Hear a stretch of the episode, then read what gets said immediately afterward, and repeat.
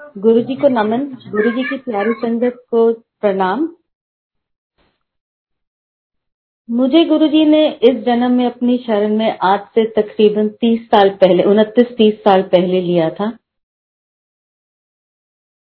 ये बात जलंधर की है। मैं उस टाइम जलंधर में रहती थी।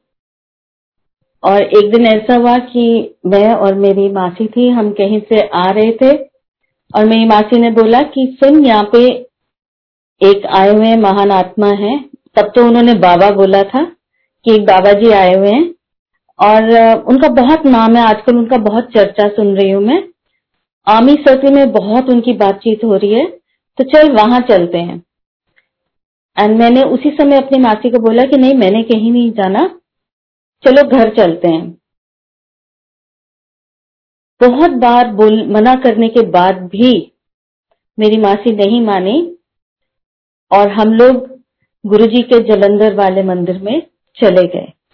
हम तो नहीं गए होंगे, ये तो गुरु जी की इच्छा थी, इसीलिए उन्होंने तब हमें अपने मंदिर में बुलाया। और इतना मना करने के बावजूद भी जब हम मंदिर में गए तो जैसे ही अंदर गए दरवाजे के पास तो गुरु जी अपने सिंहासन में विराजमान थे और डोर से ही बोलते हैं कि हाँ मासी पढ़ाई लंग आओ। तो हम लोग बड़े हैरान हुए एटलीस्ट मैं तो बहुत हैरान हुई कि इनको कैसे पता हम मासिक नहीं है। एंड एटीट्यूड बहुत था तब, नाक ऊपर आसमान की तरफ़ ही होती थी, अपने आप को किसी से कम नहीं समझना।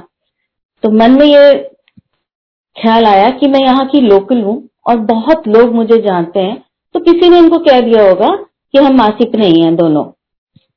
दूसरा सेंटेंस गुरु जी का था वो खाए और तीसरा सेंटेंस था, तेरे भरा का ब्याह नहीं होना इतने मैं आपको बैकग्राउंड बताती हूँ कि मैं और मेरी मासी एक डेथ सेरेमनी के भोग से आ रहे थे और जिनके घर में डेथ हुई थी, उस घर में मेरे भाई का रिश्ता हुआ था। मेरे होने वाली, उस टाइम पे होने वाली भाभी के दादी की डेथ हो चुकी थी और हम उनकी भोग से उठ के सीधा गुरु जी के पास थे। और गुरुजी तो जानी जहान, उन्होंने उसी समय मेरा पास्ट प्रेजेंट और फ्यूचर बता दिया। पर हम तो अनजान, हमें कुछ पता नहीं, कुछ समझ नहीं, और हम उनकी बात समझे भी नहीं कि उन्होंने ये तीन सेंटेंसेस क्यों बोले। पहला, मासी तो नहीं, वो तो हम थी। डेथ सेरेमनी से भी आए थे, भोग खा के आए थे। और तीसरा कि तेरे भरा का ब्याह नहीं होना एंड जैसे ही गुरुजी ने बोला था, वैसे ही हुआ। दस दिन के बाद मेरे भाई की एक लेटर हमारे को मिली। लेटर भी नहीं थी, चार पंक्तियाँ लिखी हुई थी। और उसमें सिर्फ़ इतना लिखा था कि मैं शादी नहीं करना चाहता उस घर में, मैं उस लड़के से शादी नहीं करना चाहता हूँ। और रोके का जो सामान था, उसने उस एनवेलप में डाल के हमें भेज दिया। तो ऐसे गुरुजी ने तभी बता दिया था कि वो कौन है, पर हम ना समझ इंसान हम कुछ समझ नहीं पाए। और जैसे जैसे हम तब गुरुजी के पास गए, उसके बाद आते जाते गुरुजी के पास आने जाने लगे। गुरुजी का और बहुत स्ट्रांग था। इतनी मैग्नेटिक पर्सनालिटी थी कि हर बार जब हम जलंधर मंदिर वाले एरिया डिफेंस कॉलोनी से क्रॉस करते तो दिल में आता कि चलो गुरु जी को मत्था टेकते जाते हैं। तब इट वॉज़ नॉट लाइक मत्था टेकने जाना इट वॉज़ जैसे कि फ्रेंड को हेलो बोलने जाते ना कि चल गुरु जी को हेलो बोलते आते, चल गुरु जी के मंदिर होके आते। मैं और मेरी फ्रेंड्स अक्सर ऐसे क्रॉस करते समय, जलंधर कैंट से शहर की तरफ़ जाते समय या वापस आते समय हम गुरु जी के जलंधर मंदिर में पहुँच जाते थे। हम तो खैर क्या पहुँचते होंगे? ये तो गुरु जी की मर्ज़ी के बगैर हम पहुँच ही नहीं सकते थे वहाँ पे। वो चाहते होंगे तो हम वहाँ मंदिर में जाते थे। ऐसे कई बार मतलब कई बार लगातार दो दो, तीन तीन दिन हम लोग गुरु जी के मंदिर जाते थे। एंड बहुत अच्छा लगता था। बहुत सुकून मिलता था वहाँ पे। वहाँ पे शब्द बानी चल रही होती थी तो बहुत कम संगत थी। के बार दस के बार पाँच के बार पंद्रह लोग। बहुत कम लोग वहाँ पे होते थे। एंड वो शांति से दूर दूर बैठ के अपने चुपचाप मेडिटेट करते थे बानी सुनते थे, या जिसको कोई इश्यूज़ होते थे, वो गुरुजी से बात करते थे। गुरुजी एक परफेक्शनिस्ट थे, एक डिसिप्लिनेरियन थे, उनको सफ़ाई का बहुत पसंद बहुत पसंद थी उनको सफ़ाई।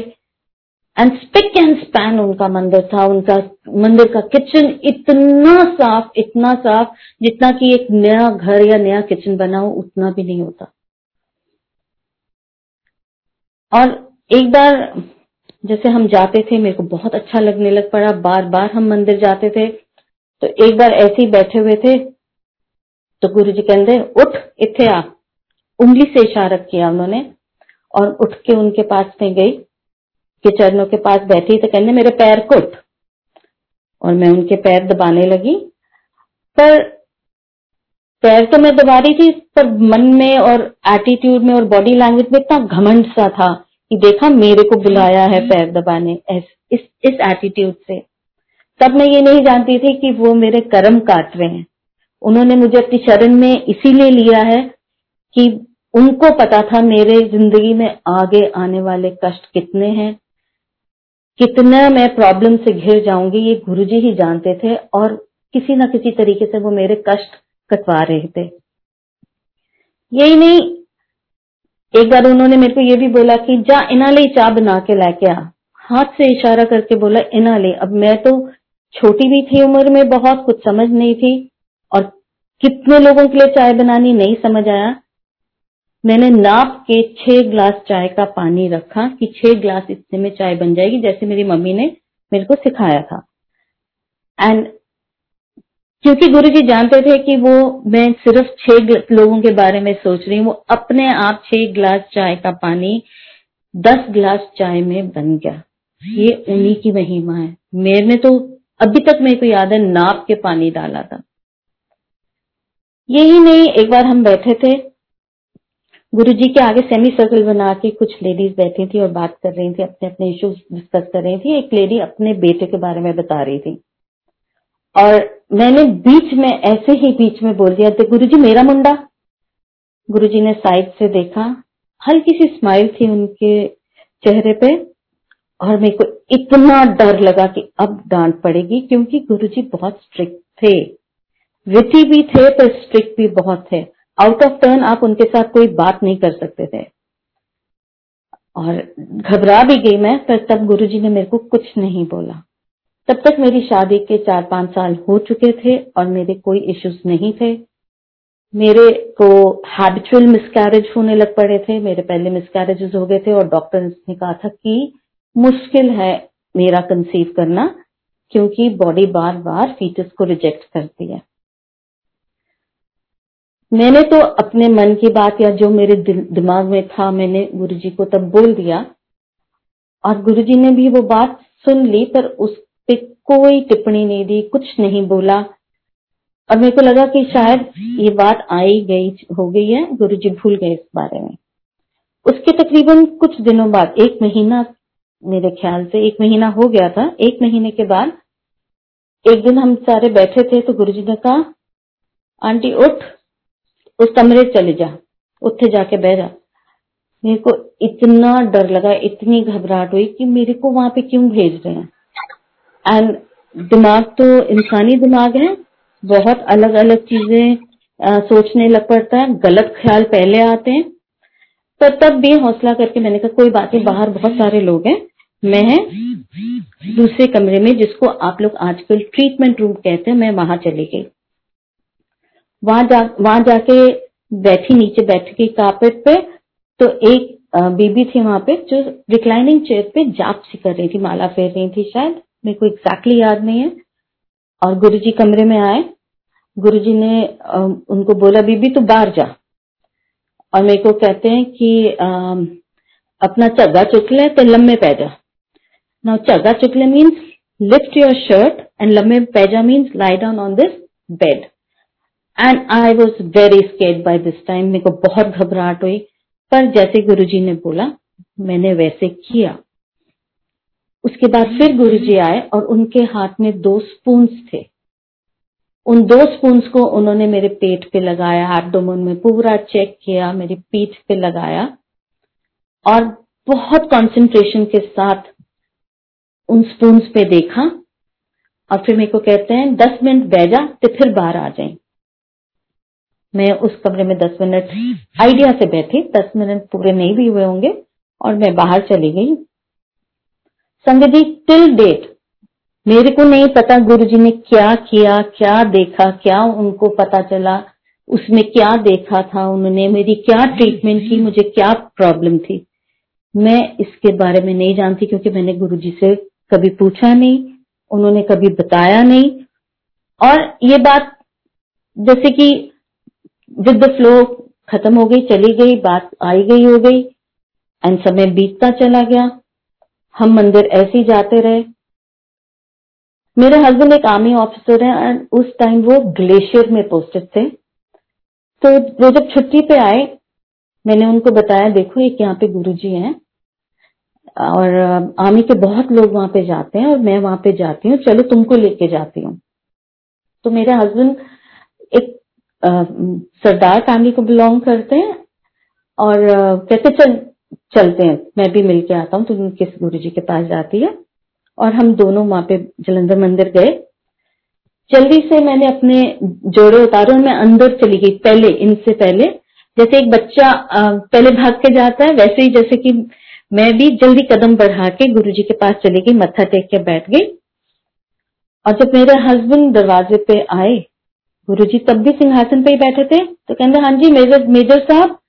तो मैंने कहा गुरु जी नहीं ये तो कैप्टन है। गुरु जी प्रोटोकॉल के हिसाब से जो रैंक होता है जो डेजिग्नेशन होता है वही बुलाते हैं। इमेजिन मैं गुरु जी को बता रही हूँ। पर तब तो कुछ ऐसा पता नहीं था। हम इनको बहुत एक सेंट um, समझते थे एक होली मैन समझते थे।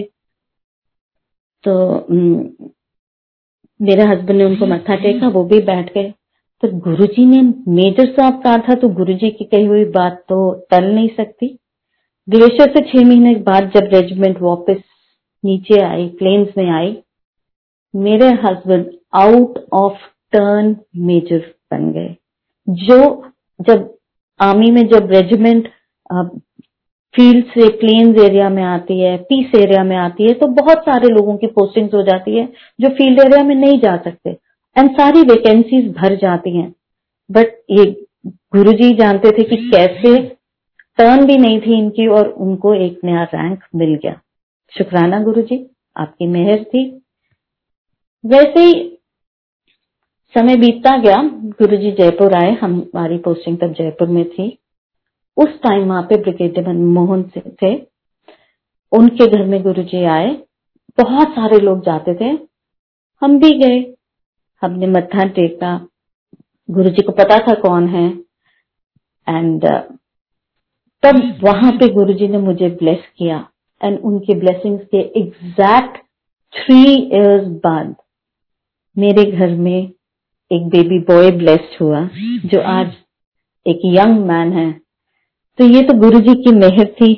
गुरु जी की हम पे ग्रेस थी। शुक्राना शुक्राना शुक्राना गुरु जी आपके कारण मैं इस दुनिया में माँ बन पाई और दुनिया के साथ खड़ी हो सकी।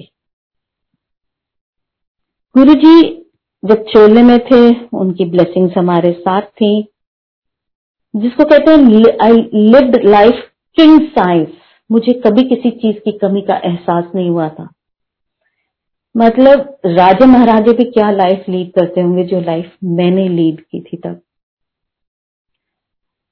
और उसके बाद प्रॉब्लम्स का सिलसिला शुरू होने लग पड़ा। एक के बाद एक के बाद एक प्रॉब्लम्स आई लाइफ में। तो गुरुजी ने हमेशा मुझे सपोर्ट किया। हमेशा वो मेरे अंग संग सहाय रहे। जब वो चोले में नहीं थे, तब भी उनकी ब्लेसिंग्स हमारे साथ थी। गुरुजी ने मेरे हस्बैंड को भी ब्लेस किया। उनका एक मैसिव एक्सीडेंट में उनकी लाइफ सेव की। ये बड़े जैसे ही वॉज़ ड्राइविंग और मेरे हस्बैंड को ये आदत थी कि ड्राइव करते करते भी ये अपने मोबाइल पे बात करते थे। और ऐसे ही एक उनको मोबाइल पे कॉल आया। पता नहीं क्यों इन्होंने अपनी गाड़ी साइड पे पार्क की, थोड़ा सा आगे करके साइड पे पार्क की। और गाड़ी से बाहर निकल के आगे इंजन की तरफ़, थोड़े से तीन चार कदम लेके इंजन की तरफ़ चल के वहाँ पे खड़े होके अपने मोबाइल पे बात करने लग पड़े। Which is very unlike him कि वो कभी भी ऐसा नहीं करते थे। जब भी कोई कॉल आती थी या उन्होंने किसी को कॉल करना होता था तो वो गाड़ी चलाते चलाते ही बात करते थे। बट उस समय वो बाहर बात कर रहे थे और उनको भी नहीं रियलाइज़ हुआ कि एक स्पीड से इटियोस आई और उन्होंने हमारी गाड़ी को हिट किया। जो ड्राइवर्स की साइड होती है उस दरवाजे को हिट किया। एंड इतना ज़्यादा इम्पैक्ट था इतनी ज़ोर की हिट हुआ था कि जो ड्राइविंग सीट थी वो उछल के लेफ़्ट साइड पे गिर गई। मतलब इम्पैक्ट इतना था। और जो ड्राइवर का डोर होता है ड्राइवर्स की साइड का डोर जो होता है वो बिल्कुल क्रम्पल हो गया था। गुच्चर मुच्चर जिसको कहते हैं, बिल्कुल क्रम्पल हो गया था क्रश हो गया था। एंड दो मिनट तो मेरे हस्बैंड को भी नहीं पता चला कि उनके साथ क्या हुआ। एंड उनको लगा कि वो कहीं ऊपर ही नहीं पहुँच गए होंगे। बट थोड़ी देर बाद वो मतलब संभले ही came back to his senses and फिर बाकी पूरी कार्रवाई शुरू की। और जब ये घर आए तो मतलब मैं बेडरूम में थी तो मेरे को बोलते हैं जैसे भंगड़ा डालते डालते हाथ ऊपर करके कहते हैं वो बल्ले बल्ले मैं तो आज बच गया। मैंने कहा इनको क्या हो गया? मतलब middle age man behaving like that तो आ, फिर उन्होंने मेरे को ये पूरी बात बताई कि ऐसे ऐसे मेरे साथ आज हुआ और मैं बच गया। नहीं तो इतना बुरा इम्पैक्ट था कि मैं आज अगर बैठा होता कार के अंदर तो मैं बचना मेरा नामुमकिन था मेरी लाइफ जाती आज। और वो कार मतलब हमें पता चला जो दूसरी कार चला रहे थे, वो भी एक बुज़ुर्ग आदमी थे तो मतलब ही वॉज़ लिटिल ड्रंक तो मैंने इनसे पूछा, मैंने कहा डिड यू प्रेस चार्जेस तो कहते हाँ पुलिस वगैरह आई थी, वो किसी कंपनी की कार थी, उनका ड्राइवर था, मेरे मालिक से बात हो गई एंड ऑल दैट तो मैंने कहा, हर बेचारे बुज़ुर्ग हैं, इस उम्र में अगर वो ड्राइवरी कर रहे हैं तो उनको काम की बहुत ज़रूरत है तो एटलीस्ट थोड़ा सा आप नरमी से पेश आइएगा. जिसकी ये बात सुन के मेरा बेटा का क्यों इनकी लाइफ चली जाती तो? बट उस समय मेरे को पता था कि गुरुजी ने अब इनकी लाइफ तो बचा दी है। उस आदमी की जो ड्राइवर हैं, उनकी भी जॉब बचनी चाहिए, जिससे कि उनके घर में रोटी पानी चलती रहे। पर गुरु जी की तो महिमा अपरंपार है। वो कार हमारी ऐसी थी कि इतनी बुरी डैमेज हुई कि हमने रिपेयर कराया, सब कुछ कराया। काफ़ी टाइम लगा एंड अल्टीमेटली हमको वो कार बेचनी पड़ी कि वो उसमें कुछ ना कुछ मिक्स होने लग पड़ा। तो गुरु जी को पता था कि अगर ये कार इनके पास होगी, रहेगी तो कुछ ना कुछ होता रहेगा तो अल्टीमेटली वो we had to let go of that car तो इस तरह उन्होंने हमारे को सेव किया, मेरे हस्बैंड को सेव किया। यही नहीं, एक बार मेरे हस्बैंड सुबह जब जा रहे थे, उन्होंने अपनी पॉकेट में एक गड्डी, नोटों की गड्डी रखी और चले गए काम पे। अब कहते हैं ना कि गुरुजी तो हमारी रक्षा करते हैं, हमारी सुरक्षा करते हैं और हमारी चीज़ों की भी रक्षा करते हैं। शाम को जब ये आए तो बहुत इनका चेहरा उतरा हुआ था तो मैंने कहा, क्या हुआ? कहते हैं कि आई लॉस्ट माई वॉलेट मैंने कहा, लो जी, पैसे हमारे फौजियों के पास पैसे नहीं होते और जितने थे आज तो इन्होंने ये भी गिरा दिए। तो मैंने पूछा, कहाँ पे? कैसे गिरे? किधर तुम थे? तो कहते, मैं अपनी कार में नहीं था, मैं अपने फ्रेंड की कार में था। हम लोग इस मार्केट एरिया में उतरे एंड वहाँ पे भी हमने सब जगह देख लिया तो मेरे को मेरा वॉलेट नहीं मिला। वो मार्केट एरिया हमारे घर के पास था तो मैंने अपने बेटे को बोला, जाओ आप देख के आओ टॉर्च वगैरह लेके जाओ और चेक करके आओ, शायद मिल जाए। एंड मैंने फिर इनसे पूछा कि आपके वॉलेट में क्या क्या था? तो सारी चीज़ें बताने के बाद एक मिनट रुक के कहते हैं, और तेरे गुरुजी की स्वरूप वो छोटा वाला स्वरूप जो तुमने मेरे को दिया था, वो भी मेरे वॉलेट में था। तो जैसे ही उन्होंने मेरे को कहा कि गुरु जी का स्वरूप था तो मैंने कहा, आपको आपका वॉलेट मिल जाएगा नॉट टू वरी ये रात के 11 बजे हमारी बात हो रही है एंड नेक्स्ट डे मॉर्निंग एक कॉल आ रही है इनको बार बार इनके मोबाइल पे कॉल आ रही है। एंड आई सेड किसकी कॉल है? वाई आर यू रिसीविंग तो कहते, पता नहीं, ये नंबर रजिस्टर्ड नहीं है मेरे कॉन्टैक्ट लिस्ट में। एंड uh, ऐसा कह के ये वॉशरूम गए and then he comes back and hurriedly started getting ready तो मैं इतनी जल्दी तैयार होकर कहाँ जा रहे हो? कहते ये देख मेरे को ना व्हाट्सएप पे मेरे वॉलेट में जो जो मेरा आई कार्ड मेरा ड्राइविंग लाइसेंस और मेरे क्रेडिट कार्ड इनकी पिक्चर्स आ रही हैं. तो ये इंसान ने मेरे को कहा है कि मार्केट एरिया में ही आके आप मेरे को मिलो। तो मैं अपना वॉलेट लेने जा रहा हूँ। जय गुरु जी गुरु जी ने फिर मेहर की। तो जब इन्होंने उनसे पूछा कि आपको कैसे पता चला मेरा मोबाइल नंबर मेरे वॉलेट में तो मेरा कार्ड नहीं था मेरा इसमें कोई कहीं नंबर भी नहीं था मेरे वॉलेट में तो उस शख्स ने बताया कि मैं किसी के यहाँ ड्राइवर हूँ एंड आपका वॉलेट मेरे को मिला तो मेरे साहब ने कहा था कि जिनका भी ये वॉलेट है, देखो वो उन तक पहुँच जाए। फिर मैं घर गया और मैंने आपका पूरा वॉलेट खोल के एक एक चीज़ खोल के देखी तो इसमें मेरे को एक स्लिप मिली, एक टेलर की स्लिप मिली। तो मैंने उस टेलर के नंबर पे कॉल किया। तो रात का समय था तो उन्होंने कहा हाँ एक सरदार जी हैं, मेरे पास आते हैं ट्राउजर्स के लिए, मैं इनके ट्राउज़र सिलता हूँ। और कहते हैं इनका नंबर भी मेरे पास है, पर अभी तो मैं दुकान बंद करके घर में आ गया हूँ। अब सुबह मैं जब जाऊँगा, सुबह आपको कॉल करके बताऊँगा। तो उन टेलर ने, इन ड्राइवर साहब को मेरे हस्बैंड का नंबर दिया, जिसके थ्रू इनको इनका वॉलेट मिला। ऐसे ही अनेक सिलसिले चलते रहे ब्लेसिंग्स के। मेरे बेटे की आँख में एक बार बहुत दर्द था। उसकी आईज वो ब्लड रेड बिल्कुल लाल आँखें। तो कहता, मैं सारी रात सो नहीं सका, बहुत दर्द हो रही है, बहुत जल रही है और अब पानी भी आने लग पड़ा है। स्पेशली एक आँख तो बहुत ज़्यादा लाल थी। तो मैंने कहा कि तुमने मतलब कोई मेडिसिन डाली, ठंडे पानी के छीटे दिए तो कहता मैं सब करके रखा। मैं कहता मेरे को रात को क्यों नहीं उठाया? कहता, आप सो रहे थे तो मैंने आपको डिस्टर्ब करना ठीक नहीं समझा, पर अब मेरे से टॉलरेट नहीं हो रहा। मैं गुरु जी के दरबार में आई और मैंने मत्था टेका गुरु जी को और गुरु जी के मंदिर का थोड़ा सा जल प्रसाद मेरे पास था। तो मैंने वो जल प्रसाद लिया और एक एक बूंद इसकी आँखों में डाला और इसको बोला तो आँख बंद करके मंत्र जाप लगा दिया मैंने मोबाइल पे। मैंने कहा तो आँख बंद करके ले जा रहे फिर दो मिनट बाद जो आँख बहुत रेड थी, उसमें एक एक बूंद और डाला और मैंने कहा, अब आप वेट करो एंड मेरे को बताना आपको कैसे फील हो रहा है?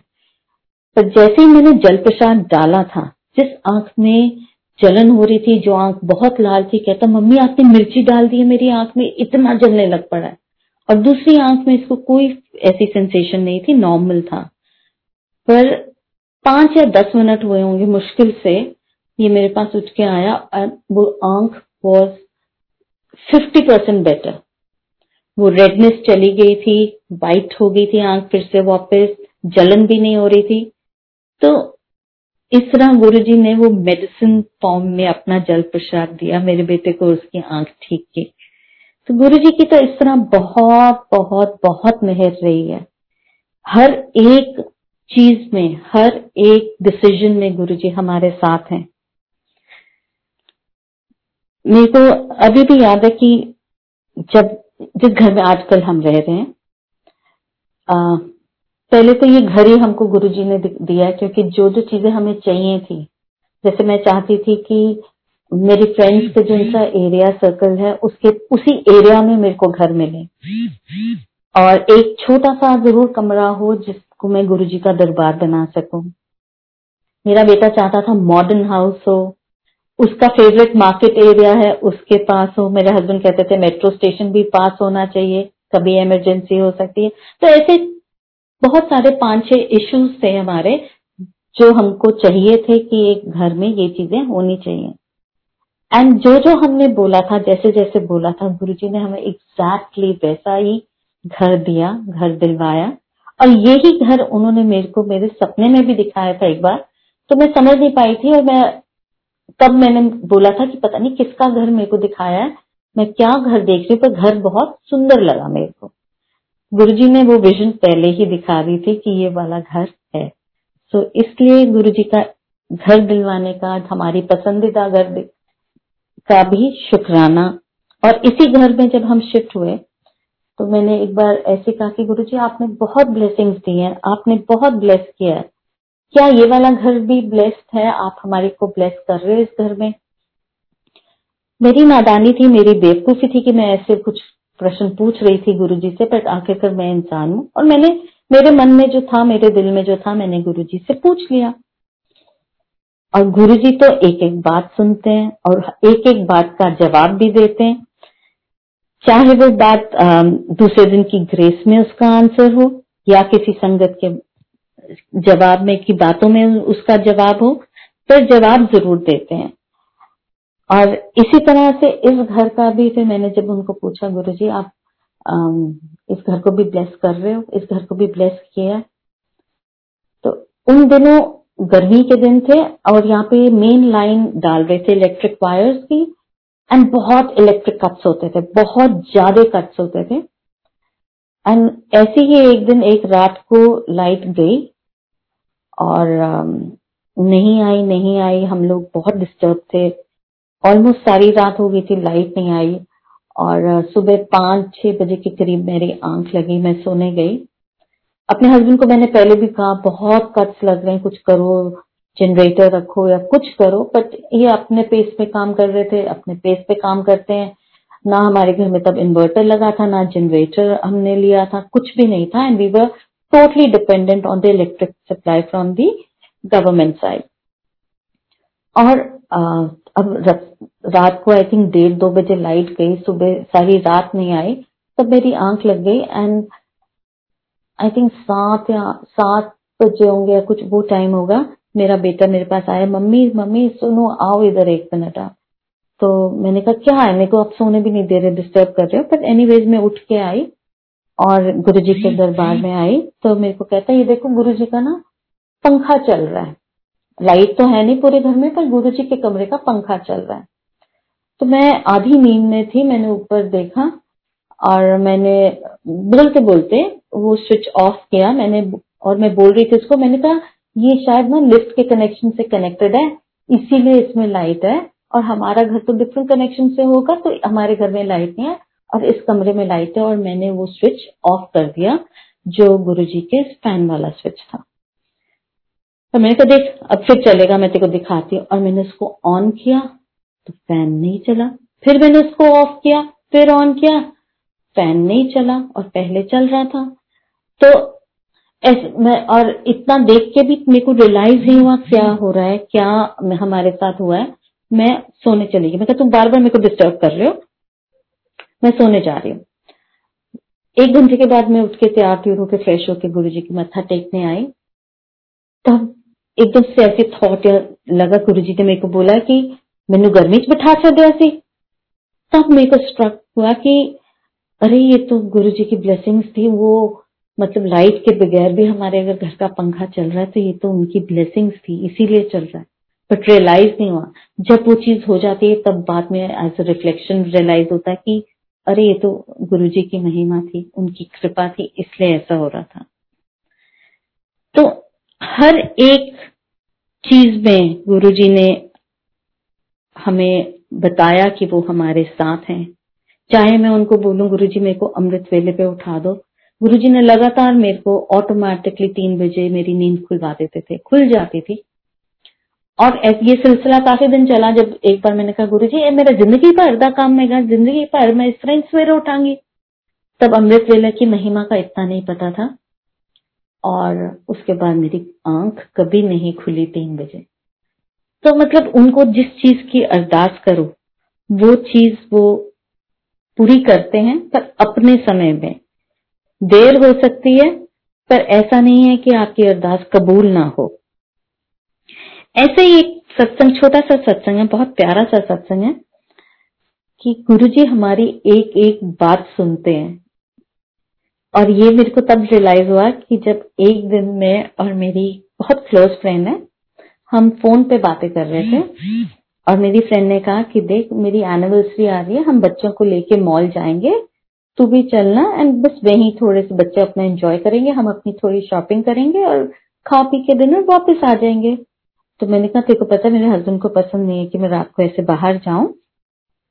तो आई डोंट थिंक ये हमारा प्रोग्राम बन पाएगा। या तो ऐसा हो कि गुरुजी उनको कहीं भेज दें, तब मैं तेरे साथ जा सकती हूँ, नहीं तो वो उनको अच्छा नहीं लगेगा कि मैं ऐसे रात को चली गई हूँ। हमने ये बात कही और उसके बाद रात को जब मेरे हस्बैंड घर आए अपने काम से तो मेरे को कहते हैं कि शायद मेरे को श्रीलंका जाना पड़े।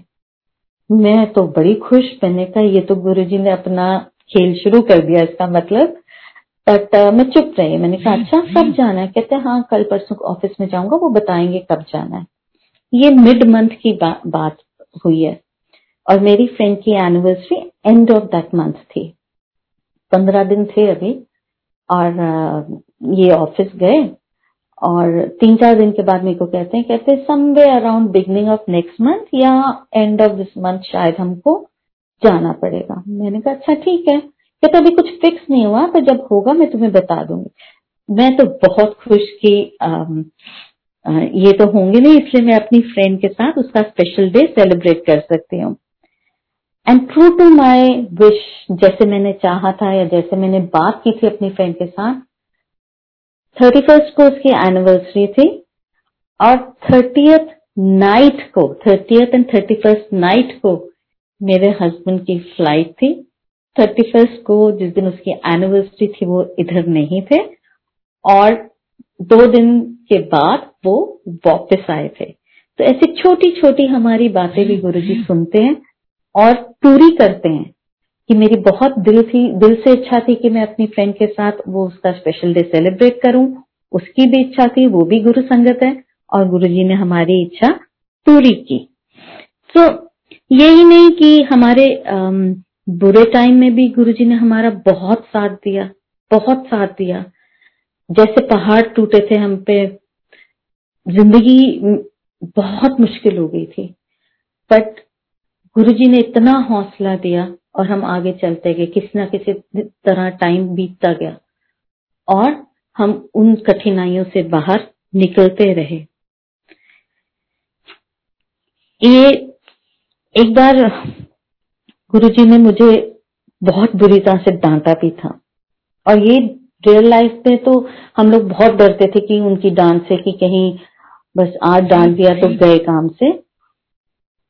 ये बात है मेरे सपने की जो सपने में आके मेरे को जो डांट पड़ी थी। ऐसा था कि ऑफ़िस एक ऑफ़िस था ऑफ़िस का एक सारी रिसेप्शन एरिया था और उसके पीछे आम, वो थे शेल्स बने हुए थे, सात, आठ शेल्स थे। तो पहले तो गुरु जी का छोटा सा रूप टेबल पे था पर जो भी आता था, हाथ लगा देता था तो मैंने उठा के उसको पीछे की तरफ़, ऊपर की तरफ़ रख दिया। और एक्चुअली गलती मेरे से थी कि सबसे ऊपर मेरे को रखना चाहिए था, और मैंने उसको सेकंड शेल्फ पे रख दिया। एंड छोटे छोटे डेकोरेटिव गमले फ़र्स्ट शेल्फ पे ऊपर रख दिए कि मेरे को देखने में बहुत सुंदर लग रहा है। हफ़्ता दस दिन निकल गया तो मैंने मैंने एक बार ऐसी देख रही थी उनकी तरफ़ तो मेरे को लगा ये गमले ऊपर, सर के ऊपर पड़े हुए ये थॉट मेरे दिमाग में आई। बस आई और चली गई फिर। मैंने सोचा इनको चेंज कर दूँगी, पर मैंने किया नहीं। करते करते करते महीना, एक महीना एक निकल गया, पर मैंने उनको हटाया नहीं। एक दिन सुबह आई थिंक चार या पाँच बजे का टाइम था। और मैं गहरी नींद में सो रही थी पर मेरे को डिस्टिंक्टली याद है एक ज़ोर से कड़कते हुए आवाज़ में मेरे को उन्होंने बोला ए मेरे सर तुम बोझा ला और मेरे को समझ नहीं आया कि मतलब कौन मेरे से इतनी बोल रहा है। तब मेरे को रियलाइज़ हुआ एकदम से सडनली कि तो गुरुजी की आवाज़ है और गुरु जी मेरे को डांट रहे एंड फिर मेरे को रियलाइज़ हुआ कि अरे वो मैंने छोटे छोटे जो गमले रखे हैं नीचे गुरुजी का स्वरूप है ऊपर वो गमले हैं तो उनके उन मतलब अगर किसी को भी ऐसे हम अपने सर पे गमला नहीं रख सकते क्योंकि वो हमारे सर पे प्रेशराइज करेगा। इट्स वेट इट्स हैवी तो फिर मैंने उस दिन गई गुरु जी से माफ़ी मांगी और वो छोटे छोटे डेकोरेटिव गमले हटाए। गुरु जी का सब रूप साफ़ सुफ करके फिर ऊपर क्या, गमलों को नीचे फोर्थ फिफ्थ में नीचे से डेकोरेटिव करके रखा। बट ये प्यार भी बहुत करते हैं और जहाँ हम गलती करते हैं गुरु जी वहाँ पे like a father like a elder brother like a family member डांट के हमें सही राह पे भी ले आते हैं। तो हमको गुरु जी से पूरे रिस्पेक्टफुली पूरे आदर सत्कार के साथ बात करनी चाहिए। वो तो हम सब करते ही हैं। पर पूरा फेथ भी होना चाहिए। उतना फेथ होना चाहिए कि अगर इन्होंने बोल दिया इमिजिएटली हमको वो चीज़ करनी है। क्योंकि गुरु जी तो सिर्फ़ प्यार देखते हैं। आपके जितना उनको प्यार करोगे वो उतने ही आपके होंगे। आपके भाव देखते हैं। ही डजेंट सी कि आप कितना लाविश उनके लिए चीज़ें कर रहे या कुछ। अगर आपके मन में वो प्यार है वो भाव है तो कुछ भी हो कुछ और आप नहीं भी करो सिर्फ़ वो आपके प्यार के करके आपके हो जाएँगे। और साथ में वो डायरेक्ट कनेक्शन तो ज़रूर होना चाहिए। डायरेक्ट कनेक्शन की मैं बात करूँ तो जो जो मैं गुरुजी से बातें करती हूँ, कुछ भी, चाहे वो मेरे हेल्थ रिलेटेड इश्यूज़ हो, मेरे फैमिली रिलेटेड इश्यूज़ हो, मेरे बच्चे की कोई बात हो, कोई भी बात हो फाइनेंसिस की बात हो, किसी ना किसी फॉर्म में मेरे को वो जवाब ज़रूर देते हैं। एकदम से मोबाइल खोलूँगी तो ग्रेस आ जाएगी एंड वो मेरे प्रश्नों के उत्तर होंगे। या किसी संगत आंटी या अंकल से बात कर रहे होंगे तो वो एकदम से कोई ऐसी बात बोल देंगे जो मैंने गुरुजी से की होती है और वो उसका उत्तर होता है। तो even in this lockdown period Guruji हमारे साथ थे, उनकी ब्लेसिंग्स थी हमारे साथ। जब गुरु जी लॉकडाउन शुरू हुआ तो गुरुजी ने एक ग्रुप शुरू किया, जो सत्संग ग्रुप था। वहाँ पे एवरी डे हम लोग सब पाँच बजे शाम के एक समय पे मिल के गुरु जी को जोत जला के अरदास करते थे, सत्संग करते थे। तो जब ये सिलसिला शुरू हुआ, मैंने भी सत्संग करने शुरू किया और तब से आज तक रोज अपने घर में मैं सत्संग करती हूँ। और गुरु जी की ब्लेसिंग्स भी बहुत मिली। एक दिन सत्संग खत्म हुआ तो बाहर मोर की आवाज़ आई, बहुत सारे मोर जैसे बोल रहे हों। रोटी प्रसाद में ओम के बनना, हलवा प्रसाद में ओम का बनना, गणेश जी का बनना, गद्दी पे उनके मतलब चोले पे वट पड़ना, बहुत क्रम्पल हो जाना। एक बार जैसे चाय का प्रसाद का भोग लगाया तो वो चाय प्रसाद एक्सेप्टेंस उन्होंने ली, वो। और एक सत्संग तो जो मैं करना चाहूँगी, उनकी ब्लेसिंग का वो ये है कि मैं गुरु जी के दरबार में थी, सत्संग चल रहा था। और मेरी मेन डोर की बेल बजी। किसी ने नहीं खोली तो अल्टीमेटली मैं उठ के खोलने गई और मैं बाहर ही बैठ गई लॉबी में। मैं दरबार में नहीं आई, सत्संग चल रहा था। और जब आरती का समय आया, मैं अंदर आई आरती करने एंड जैसे ही मैंने उनके चरणों की तरफ़ देखा तो उनके चरण स्वरूप बिल्कुल टर्न हुए थे। सीधे की जगह राइट साइड की तरफ़ टर्न हुए हुए थे। एट एंगल ऑफ़ 45 डिग्री मैंने वो देखा और मैं मतलब अब खुश भी थी कि ये कैसे हो गया? ये तो मैंने खुद ने देखे थे जब मैं बाहर गई थी और पाँच मिनट में बाहर बैठी होंगी बिकॉज़ ऑफ़ बैक एक में नीचे आके वापस नहीं बैठी और बाहर सोफे पे बैठ गई और ये चरण बिल्कुल ठीक थे। पर गुरु जी ने अपनी ब्लेसिंग दिखाने के अलग अलग तरीके दिखाए और वो भी एक ब्लेसिंग थी जिसको देख के बहुत मन खुश हुआ कि गुरु जी हैं हमें ब्लेस कर रहे हैं स्पेशली लॉकडाउन के टाइम पे तो जब हमें उनकी ब्लेसिंग्स की बहुत ज़रूरत थी क्योंकि इतना डिप्रेसिंग टाइम था इतना ट्राइंग टाइम था कि गुरु जी अगर नहीं होते तो ये टाइम कटना बहुत मुश्किल था। हमें तो पता भी नहीं चला और कैसे आठ महीने निकल गए। तो ये गुरु जी की मेहर है उन्हीं की ब्लेसिंग्स है उन्हीं की ग्रेस है कि वो अपनी संगत के साथ हैं उनको ब्लेस कर रहे हैं उनको शक्ति दे रहे हैं उनको मॉरल सपोर्ट दे रहे हैं जिससे कि संगत में हौसला बढ़ा हुआ है और वो अपने डे टू डे चोर्स कर सक रहे हैं। सो so, संगत जी मैं तो आपको ये कहूँगी कि आप लोग सब बहुत ही लकी हो कि आप सब गुरु जी के संगत हो उनकी शरण में हो। और मेरी गुरु जी से अरदास है कि वो हर एक संगत को ब्लेस करें उन्हें उनकी मुरादें पूरी करें उन्हें उनकी डिजायर्स फुलफिल करें हाँ पर ये बात कहूंगी कि समय गुरु जी का होगा डिजायर आपकी होगी जैसा आप चाहोगे गुरु जी जरूर पूरा करेंगे पर सही समय आने पे जैसे गुरु जी अपने टाइम पे भी कहते थे एक दीवार है दीवार दे उस पास ਤੁਹਾਨੂੰ की पता की हो रहा है मैनू पता सो so, गुरु जी जानी जहान है, हमारा अच्छा भला बुरा वो जानते हैं।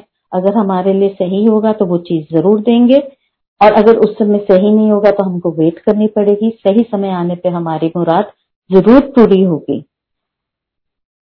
तो हमें सिर्फ़ उन्हें प्यार देना है, उन्हें भाव दिखाना है, और उनके साथ वन टू वन कनेक्शन करना है, और कुछ नहीं। He is there for all of us and may He bless each one of us. Thank you so much. Jai Guruji.